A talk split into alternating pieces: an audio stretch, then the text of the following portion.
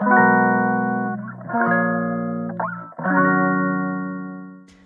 い、マールのラジオマールです。えー、今日は1月11日、えー、火曜日じゃない水曜日ですね。はい、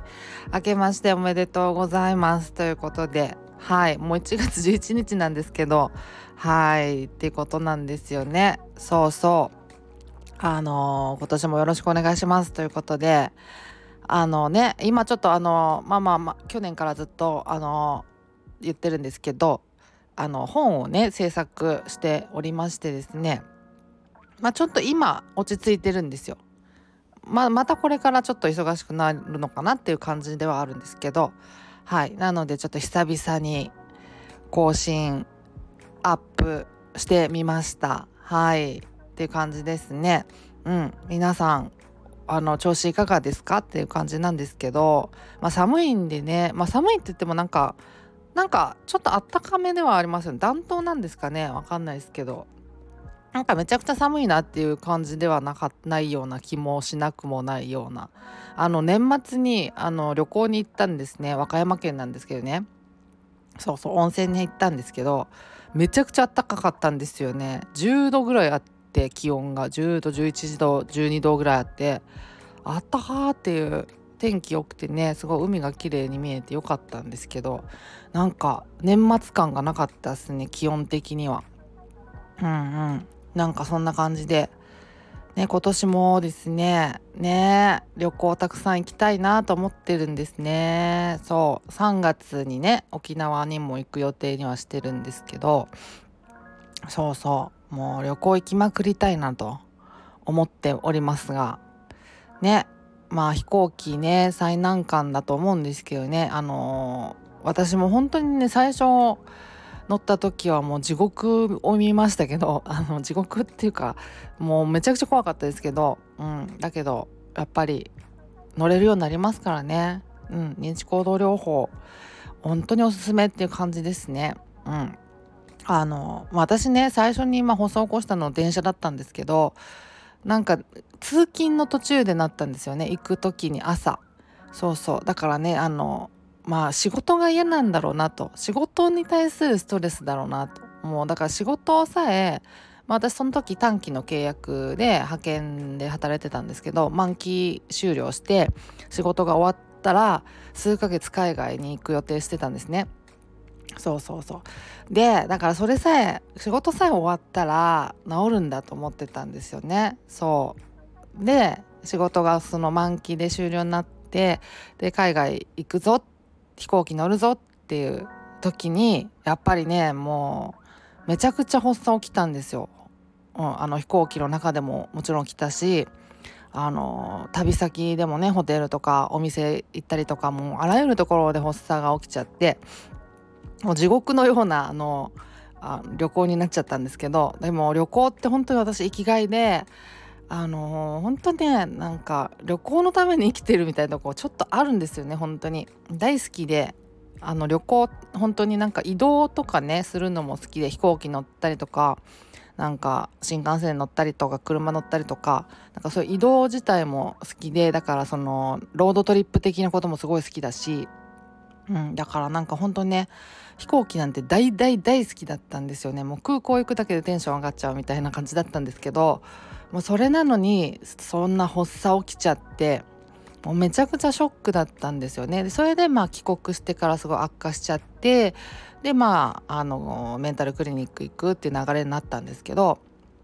だからね本当もうまさかねそのそこからですねまた再びあの旅行飛行機に乗ってねできるようになると思ってなかったから、うん、だから本当想像できないぐらいだったから、うん、でもなるもんでね本当にあの去年は久しぶりにねコロナ落ち着いてきたっていうこともあって飛行機で沖縄の旅行に行ったんですけど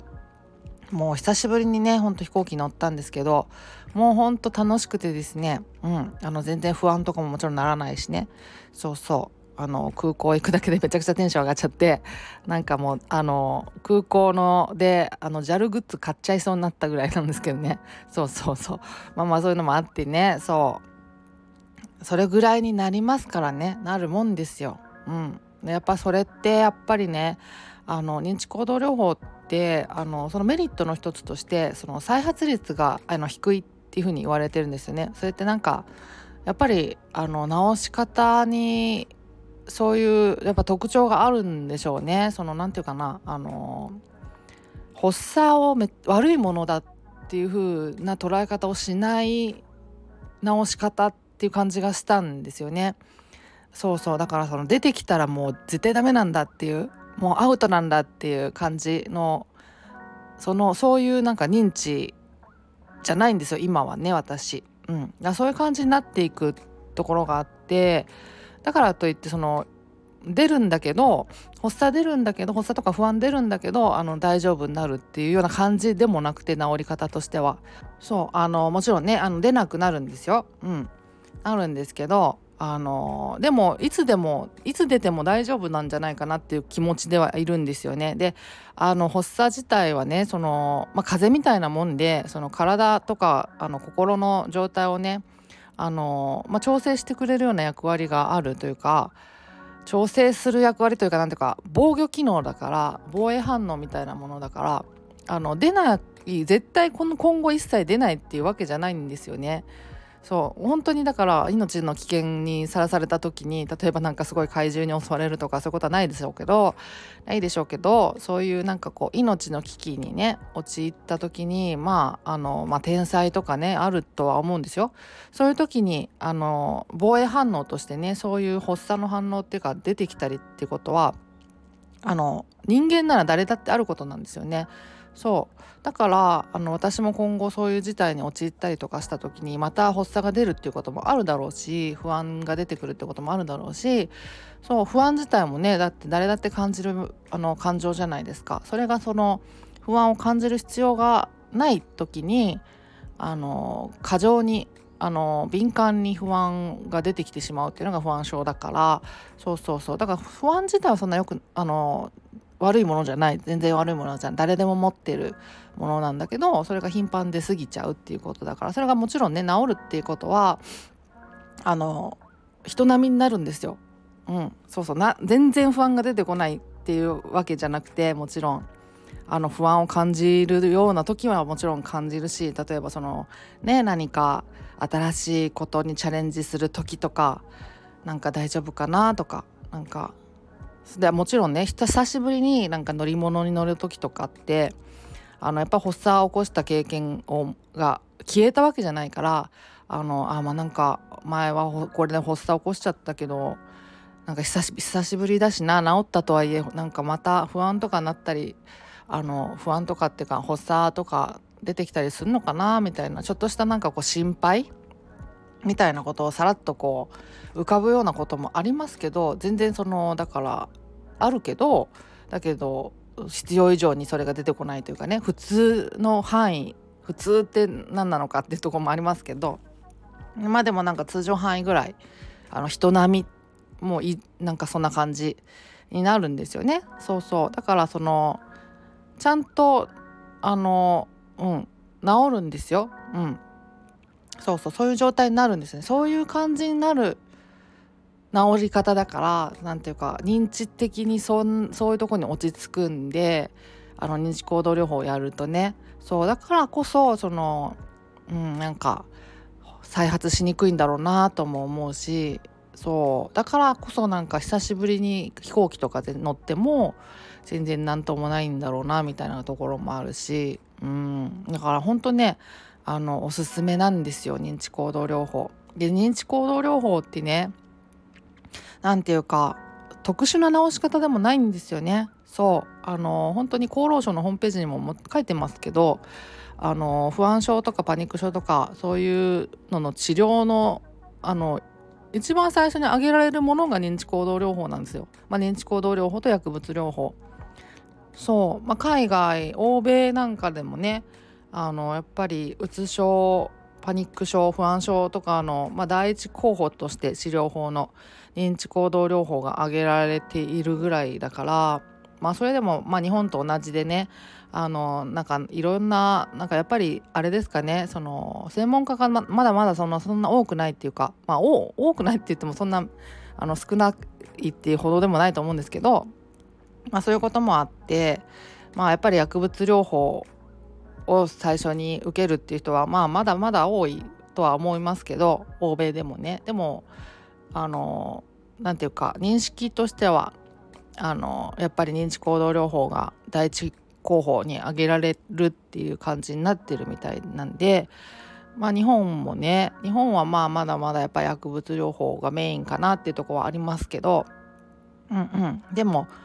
あのちゃんと書いてますからねどんな本読んでもやっぱり認知行動療法が有効だっていうことは書いてますからあの全然亜種でも何でもないんですよね。あのあの真っ当な直し方というかあの選択肢なわけですよ。そうだからですねあのぜひっていう感じなんですよね。そうそう。でまあまだまだその専門家が少なくて認知行動療法に出会うタイミングって例えばクリニックに普通に行ってもなかなか出会えなかったりとか教えてもらえなかったりとかっていうことはあるじゃないですか。多分ね。あの私はねそのクリニックで教えてもらったからあのみんなそういうものなのかなって最初は本当に思ってたんですけどこういう活動をし始めてつくづく思ったのはそういうわけじゃないんだなって思ったんですよね。うん、あのなかなかその出会えない人の方が多いな多いんだろうなって多いんだなって思ったんで、うん、あのやっぱねあの認知行動療法って、まあ、精神療法なんですけどあの精神科の先生がはあのお薬とかなんかそっちの方のこうなんていうか専門だから薬物療法とかのあの精神療法の専門って言ったらやっぱりこう心理師さんとかになってくるんですよね。心理カウンセラーさんとかね。そうそう。だからねあのなかなかクリニックで出会えないっていうことはあるかもしれないですけどまあだからねだからこそそのあの自分で自習して独学でねやるっていう手段も全然あってでそれを推奨してる先生も全然おられるしたくさん。で私自身もそれ先生にそれをおすすめされてその自習してするマニュアル本を。で私も私自身もこう独学で自習してやってでもう治ったのであの全然そういうこともできるんですよね。あの複雑な疾患になってくるともっともっと何て言うかまあ、うん、難しいとこですけどなんかすごい何かすごい何て言うかトラウマを抱えているとか何か事件があってね。そういうことになってくるとそのトラウマのケアとかも必要になってくるからそれだとやっぱ自分でっていうわけにはなかなかいかないのかもしれないんですけど、まあ、パニック症に関してはね、うん。まあ、不安症とかねあの自分でやっても治ると思うんですよ。まあ私はそうだったんで。そうそう。だからこそそのおすすめしたいなと思ってて。で今書いてるね本も私はこんな感じなことをやって治りましたよとかこんなことを考えながらやってたよみたいなことをまあまあ綴っているので。